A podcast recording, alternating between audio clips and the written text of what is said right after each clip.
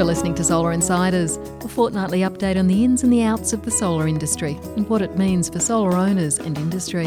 With Renew Economy's editor, Giles Parkinson, and leading solar industry veteran, Nigel Morris. Solar Insiders is brought to you by Clenergy, providers of innovative, high quality solar solutions to the world. SunWiz, Australia's leading service provider to the solar and storage industry. And Solar Analytics, helping you get more from your solar, more confidence, more savings, and more insights. Hello, and welcome to this latest episode of the Solar Insiders podcast. My name is Giles Parkinson. I'm the editor of Renew Economy, along with One Step Off the Grid and the EV focused The Driven. And joining me, as is usual, is Nigel Morris from Solar Analytics. Nigel, I trust you are well. I am very well, thank you, Giles. Spring has sprung. I uh, hope the listeners are well. Um, sun is kind of shining today, so um, yeah, feeling good, feeling upbeat. Well, it's been shining um, quite well in the last couple of um, months, mate. Well, in the last couple of um, weeks, um, new solar PV um, records, particularly rooftop solar PV, reached 72% of demand in Western Australia. Um, that's rooftop and a little bit of sort of, you know, ground-mounted distributed PV. But that's pretty significant in what is actually the world's biggest isolated grid. So, you know, WA has about between one and two gigawatts of average demand and sort of peak demand of up to about four gigawatts, what it did before rooftop solar came along.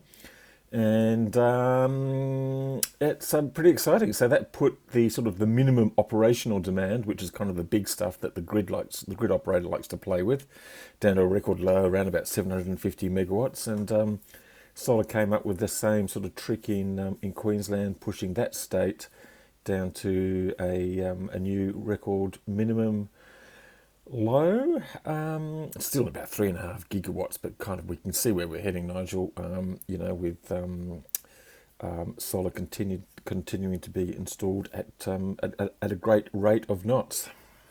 Yeah, that's for sure. And and you know the the some of the challenges of uh, very very high renewable penetration are becoming evident. There was uh, a lot of chatter on um, Facebook the other day actually about curtailment of uh, residential solar systems through the new Western Australian mechanism that allows uh, solar to be turned off. Um, and uh, Project Project Symphony, I think that's called. Or is it Project Harmony? I'm not too sure, but it's um, doesn't it probably doesn't sound very symphonic when people are having their solar systems turned off. No. No, it caused caused a bit of ire and irk, and it's un- unclear. I, I, haven't seen any follow up about whether it was a test because some people were reporting that solar systems were turned off for quite a long time, much longer than they expected, and um, that was causing a bit of a hubbub. Um, and of course, on the back of that, uh, hubbub. we a hubbub. a hubbub, yeah, yeah solar hubbub. hubbub. That's very good. Um, yeah, well, I mean, I guess the um, the, the, minimum demand levels, um, the stuff that um, the market operator likes to play with, and um, it's got sort of levers there. It's getting down to the level where it's saying it's getting hard to manage, and if they kind of lose something else, then they're kind of um, up shit creek. So that's why they've got sort of Project Symphony. Um, but my understanding is that it shouldn't just be about turning stuff off; it actually should be about turning other stuff on. But maybe they haven't got enough stuff to turn on at the moment. Well, look. In fairness, uh, it wasn't clear to me, uh, and and there was the, the post that I saw was entirely focused on the impact on solar owners. So it may well be that they had also been triggering some uh, some load, um, and of course, we also saw an announcement this week on the same topic from Queensland around what they're calling the emergency backstop backstop mechanism, which is effectively the same thing that's now been done in South Australia, WA, and Queensland, all in different ways, all with different technology, and um, all with different levels of sort of sophistication or otherwise. So tell me a bit more about this emergency backstop thing in Queensland, because I think that one's escaped me. Oh, uh, breaking news. Oh, that's right. I'm just I'm just taking some notes. I'm going to send an email to Sophie say we should write this story. But uh, yeah, that's kind yeah. of the way that journalism's done these days. But there you go. Tell me more. Yeah, uh, yeah well, they've, they've, there's a little period of community consultation that is open now. I think uh, consultation and, and feedback closes in October sometime, um, which is rapidly approaching, and it's slated to start operating from November. And um, effectively, what um, uh, is going to happen in Queensland, and there are lots of caveats around some areas where it won't apply, and so forth and so on. It'll only be for new systems. It'll only be systems above 10 kilowatts, for example, but it will apply if you upgrade old systems or change inverters and so forth. But the interesting part about it is what they've decided to do in Queensland is to use uh, a very low cost device. I, I, forget the little terminology, the name that they've got for it, but it's a it's a device that's a, um, purportedly being um, uh, made available for about seventy dollars wholesale, and it's a little device that connects into solar inverters. Um, that allows the network owners to turn those inverters off using a DRM control. Um, so, uh, sort of uh, effectively ripple control for solar. And um, uh, so it's a it's a kind of a blunt stick approach because you can't ramp it down, you can't ramp it up, you can't do anything except turn it off. Um, but they, they highlight that, of course, it is um, called an emergency solar backstop, so they don't anticipate it being used very frequently. And um, know, in fairness, uh, seventy bucks for wholesale for this little device, and hopefully not too complicated to install, um, makes it a you know at least minimises the cost imposition on solar owners. But we expect it to come into play from November. That's interesting. And how are we going? What's the latest in South Australia then? Because that's they sort of um, they sort of um, were the were the pioneers in this sort of um, solar solar management, I suppose you could call it, because they're getting to the point now where they've got so much rooftop solar that's actually pushing sort of grid demand down towards zero levels, and rooftop solar up towards 90, 95 percent, or heaven forbid, 100 percent of um, of grid demand. So. Um, what's the latest there? Because I know your company has been involved in sort of providing some of these services. Uh, correct, Secret Agent uh, Morris. I think you referred me to, to me as. Um, uh, but um, all I can all I can tell you is I'm not aware of us having received any commands for some time now to um, reduce our fleet numbers. It may be that other providers have, and it may be that they've been triggering um, some of the larger systems to um, uh, to curtail. Um, but I certainly haven't heard any chatter about it for some time. The other thing that we do know is Look, coming. It's, it's, a bit like being a Russian agent, um, um, Nigel. You just sort of sit there, you live a perfectly normal life for about five, seven, could be ten years, and then one moment you will get the phone call and you'll know what you, you'll know what to do. That's right. That's exactly right. But what, what we what uh, what the agency has told us is that from uh, December thirty first this year, I think it is, uh, dynamic export control um, will become mandatory in South Australia. So there's about to be another change down there. Um, so what does that mean? What, what does that mean when dynamic export control becomes mandatory? Does that mean you've got to fit something into a new system or even an existing system that allows you to be um, switched off or moderated or Symphony. Mm. Yeah, symphonied is probably the right word. The nice thing about dynamic export control little is that it, it, so the way that it operates is effectively every system is going to be required to have a, um, a consumption meter attached to the inverter, uh, just like you would normally have an export control situation or a hybrid battery situation anyway. So the system can then see what's being exported uh, generated and self-consumed through all the data that's collected out of the inverter.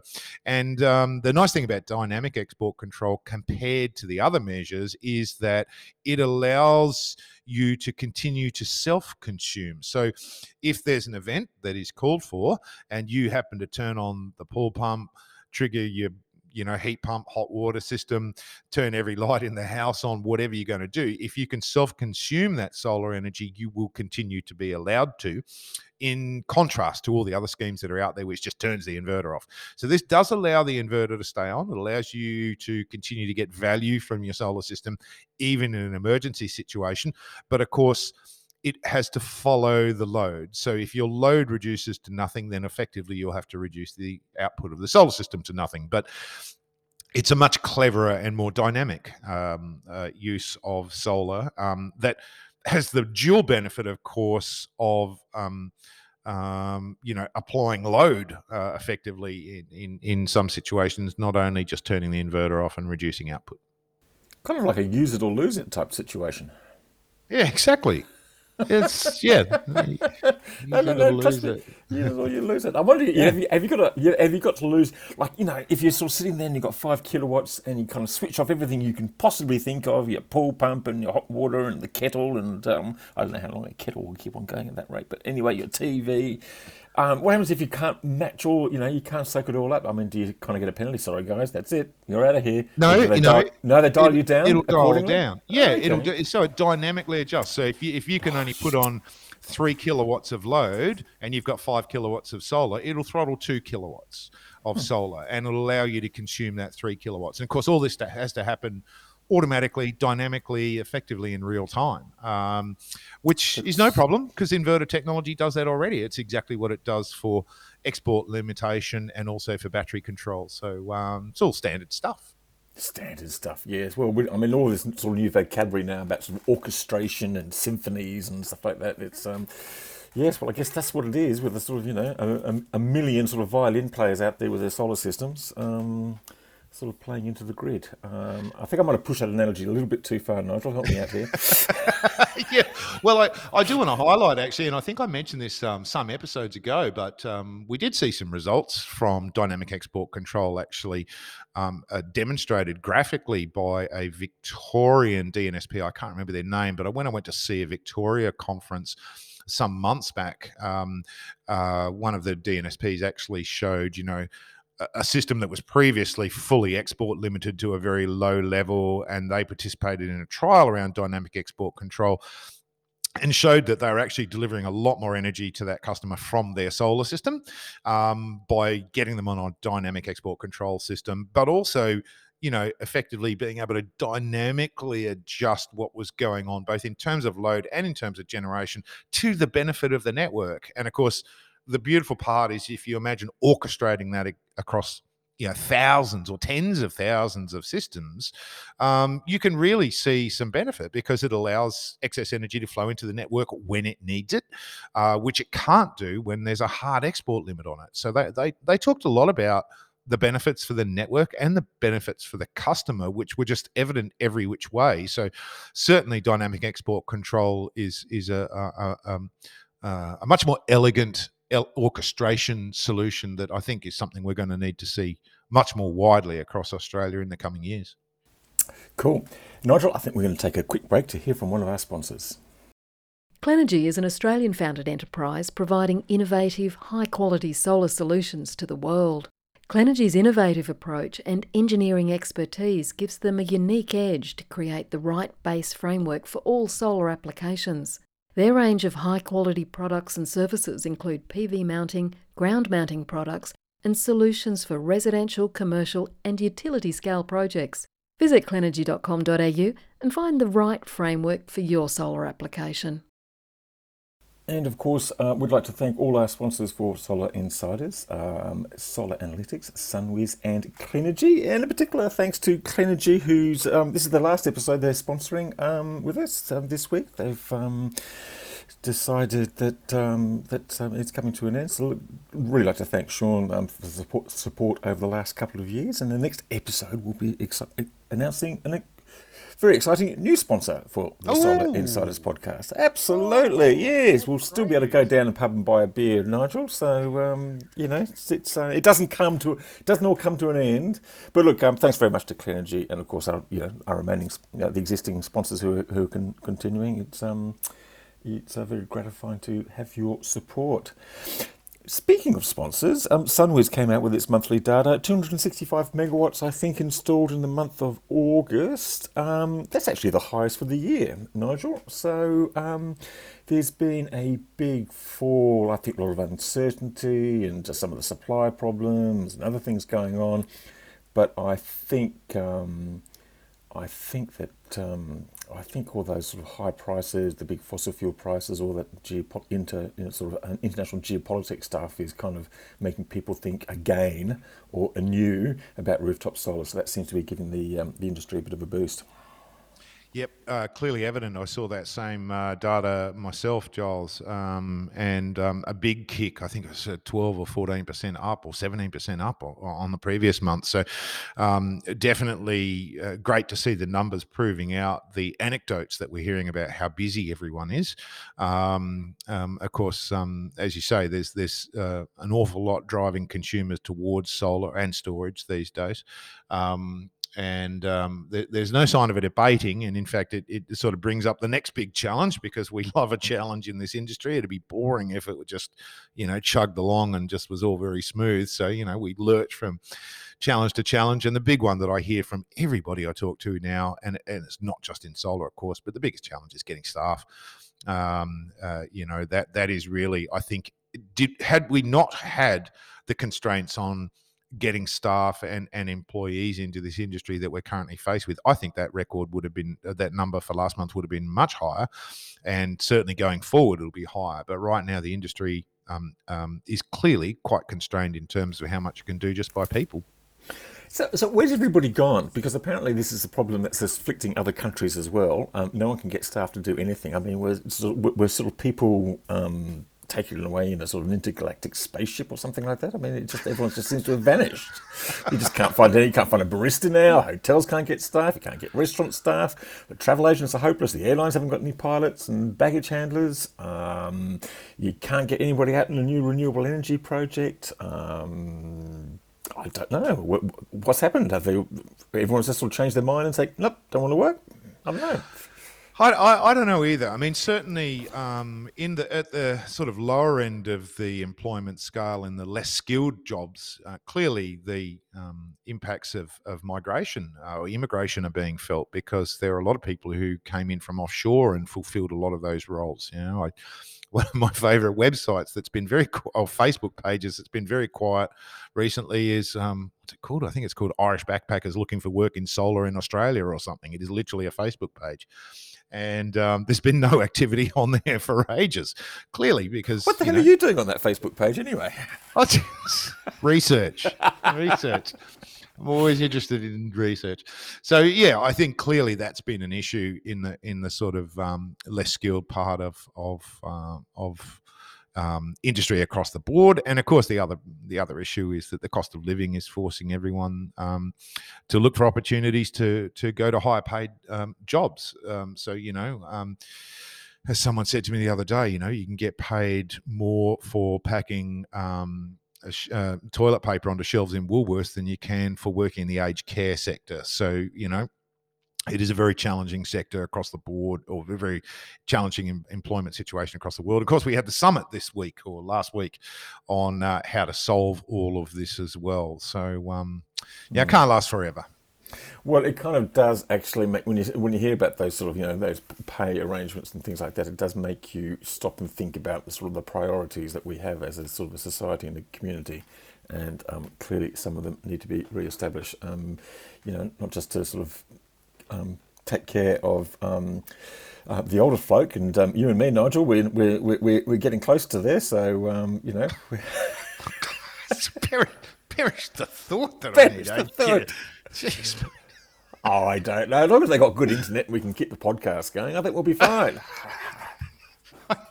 I suddenly got an Im- mental image of you and I in an institution just still podcasting in our slippers. That's right. Oh, That's right yes. From a recliner. I'll have to get a recliner. From a recliner. And I've got every confidence we'll still have the same sponsors backing us and supporting us all the way. lock them into a contract. Um, look, I'm just going back to some of the things about um, how people are thinking about rooftop solar and stuff like that. I mean, it is interesting with the geopolitical situation. We're starting to see a lot of international reports and moves. I mean, look, apart from the completely barking mad new government in the UK, um, which is just basically sort of being staffed and filled with climate deniers and people who don't like wind and solar and um, who just want to frack the hell out of the countryside and dig up every last or extract every last, last molecule of gas. But it's pretty interesting that most other places are sort of looking at renewables, looking to fast track that, saying that is clearly the obvious solution. We're starting to see that in Australia. We've got the Queensland government um, reportedly fast tracking its renewables energy target. Um, clearly the evidence now um, of rooftop solar and just renewables in general, just sort of lowering costs and delivering the low cost manufacturing, which can boost the industries. And we've also got this report from Oxford University, and I think they're talking about going 100% renewables across the globe could save $12 trillion, which is just um, pretty amazing. I'm just actually just trying to sort of dig it up and and, and um, gosh, that's a that's a lot of marmalade sandwiches. Well, it's a marmalade sandwich, and we're kind of at that point now um, where people are just sort of thinking about this in, in a completely different way. I mean, God, look, there's still some people out there just sort of saying, "Oh, wind and solar is really costly," blah blah blah blah blah. Um, you can find them on Matt Canavan's Twitter account and Sky After Dark. Um, but um, but really, I mean, just in the broader community, I mean, there's just you know, there's just this um, this sort of growing acceptance that yeah, renewables is the way to go. Um, very high penetration renewables, maybe 100% if possible. We just heard about a mine today, new lithium mine of all things, um, going um, installing the biggest off-grid um, wind, solar, and battery installation um, in Australia. It's about um, 56 megawatts, I think, all told, with another, you know, 27 megawatts wow. of gas and, and, and, diesel. They're going to have wow. five six megawatt turbines out there, which is sort of north of Western Australia. They're bloody big turbines. Um, and they'll be just going wind and solar and battery for much of the time when they're operating, and um, they've got their the gas and the diesel as a backup, but they'll only be using about, you know, 20% of the power will come from fossil fuels, and um, and that's kind of what you're seeing. We're seeing that with a billion dollar nickel mine that's proposed by um, Oz Minerals. Um, that's right in the middle of the desert, right in the centre of Australia. So they're talking about 80% or possibly 90%. Because the idea of just trucking in gas, well, there's no gas there, so you can't put a pipeline there. The idea of trucking in diesel is, is just damn crazy. So you're getting these quite significant and quite large installations, off grid installations. And if you can do it for 50 megawatts or 100 megawatts, then basically that's absolutely replicable um, on the larger grids. And that's kind of where we're all heading, and it's kind of where we're accepting that, that we're heading. So it's really fascinating just to sort of see that sort of change of conversation that's happening now. Um, you know, but it sure you know, is. I mean, that, that, that, would have to be one of the biggest off-grid systems in the world potentially. I would think at 50 megawatts. It's a far cry. From, I have to say, Giles, when I when I lived off-grid a long time ago, uh, it's a far cry from my 60 watt off-grid system that that powered our very humble little home. you didn't consume much in those days, did you, Nigel? it certainly was not much to consume. No, but um, you know, 50 megawatts off grid is just mind boggling. That is, that is really, that's got my mental juices really flowing to think how far we've come um, in, the, in the last uh, three decades that I've been watching this industry grow and change. That's remarkable. Well, seeing, seeing as excited you so much, I'm going to give you some more details. It's um, five times six megawatt wind turbines, so that's 30 megawatts of wind. There's 17 megawatts of solar, and then there's a 17 megawatt, 19 megawatt hour battery system, which will kind of sort of fill in the gaps, sort of smooth over the output of the wind and the solar, and also um, have enough sort of um, capacity to sort of, um, um, well, it'll be backing up the gas generators when they're running as well, so that you don't have to run sort of, you know, if you need two, you don't have to run, run another two in the background just in case. So, you know, the battery just sort of kind of holds it together if one of the gas turbines um, spins out of control or spins off or, or, whatever they do. So, yeah, really quite fascinating to see how, um, how, how ironic. How ironic to hear you describing that the the renewable system is is effectively going to be acting as the stabilizer for the for the uh, for the baseload generation for the gas and the diesel, you know, and and that is beautiful that you know the sophisticated inverter technology that's available out of um, out of you know renewables now is is a beautiful way to control the voltage and frequency of those troublesome well, generators. Well, that's the beauty about having like a new like microgrid like this. You're sort of setting up this completely new system off grid, so you can just work out okay, what's the smartest and most intelligent piece of technology we've got here? It's the inverters. So you just build it around that. Okay, we do have to use gas and diesel at certain times of the day when the sun don't shine and the wind don't blow enough, but that's okay. We just basically build it around the inverter system. I mean, the challenge with the main grid is that it's kind of a system that's been built around spinning machines and centralized spinning machines. Inverter technologies have shown already quite clearly that um, they're, they're smarter, they're quicker, they're um, cheaper, um, you know, they're more flexible, they can do all that, but kind of sort of jamming that into a system which is kind of based and sort of rewards um, big spinning machines is the big challenge and how you kind of shift from one to the other. So, um, yeah. Glorious. interesting stuff. Glorious, glorious. Praise be. Praise be to the inverters. I think we might have to wind this up before we go completely off the rails, Nigel. But um, anyway, now, praise, um, talking about praise be to the inverters. If you want to, uh, if you want to come and praise inverter manufacturers, All Energy is is um, oh gosh, what would it be? About a month and a bit away. It's it's uh, creeping up on us very very fast. I was chatting with uh, one of the main guys who uh, is is involved in organising um, that event, and they're very enthusiastic about the high numbers that are going to get there. There's a lot of great events going on.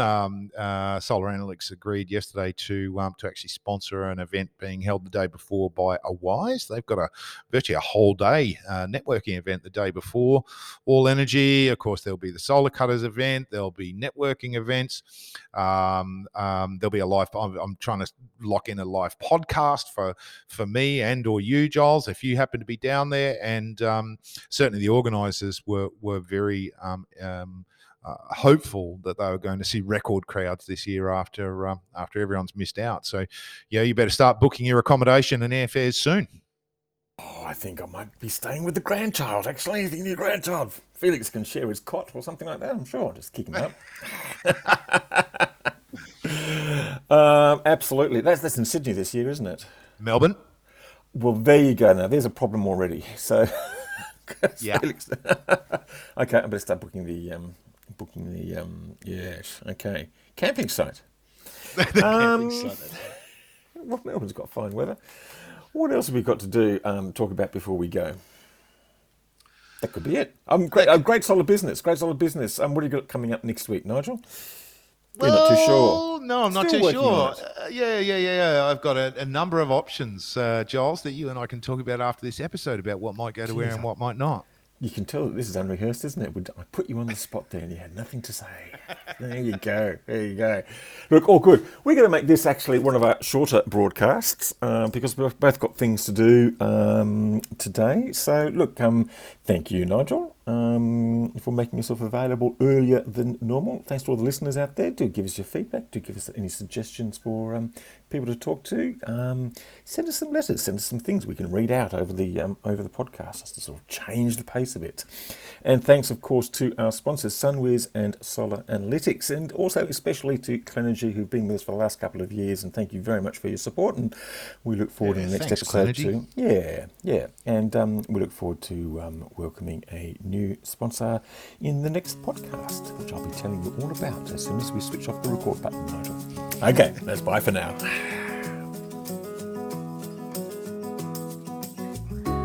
Solar Insiders was brought to you by Clenergy, the providers of high quality mounting systems for residential, commercial, and utility scale solar projects.